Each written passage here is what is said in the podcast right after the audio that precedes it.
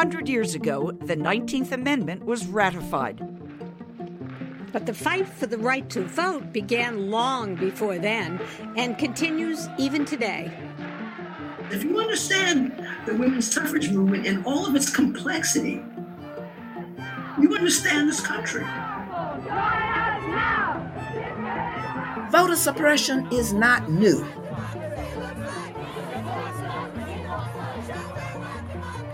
The point is to keep white men in power. I'm Lynn Sherr. And I'm Ellen Goodman. And this is She Votes, a new podcast from Wonder Media Network.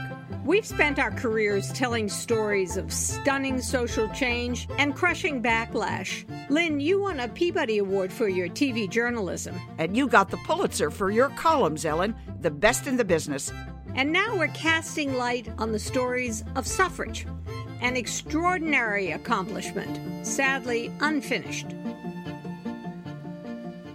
I think we have a tendency to look back on the suffrage struggle as moving towards an inevitable success. Well, I have been and gone and done it.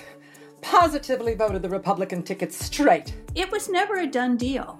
Each week, we'll tell a new story from the battle for the ballot. And some of the men said, Oh, you're not really a woman. And she said, Well, yeah. And then she showed her breast to show that she was a woman. Would you agree with me that these women's bodies are constricted by their clothing? What happens when people are pushed into a corner? The younger generation emerges and says, We're tired of waiting. We're sick of asking and pleading and being polite. We're willing to be disruptive. And each week, we'll ask the question how do we even talk about the suffrage movement? What does it mean? This is a huge transformation to culture. Why does it matter? Why should we care? If this sounds familiar, it should be. They are facing many of the decisions that our nation is facing today. And how do we today embrace the mess? Our heroes are not perfect. We just have to tell the truth about what it is.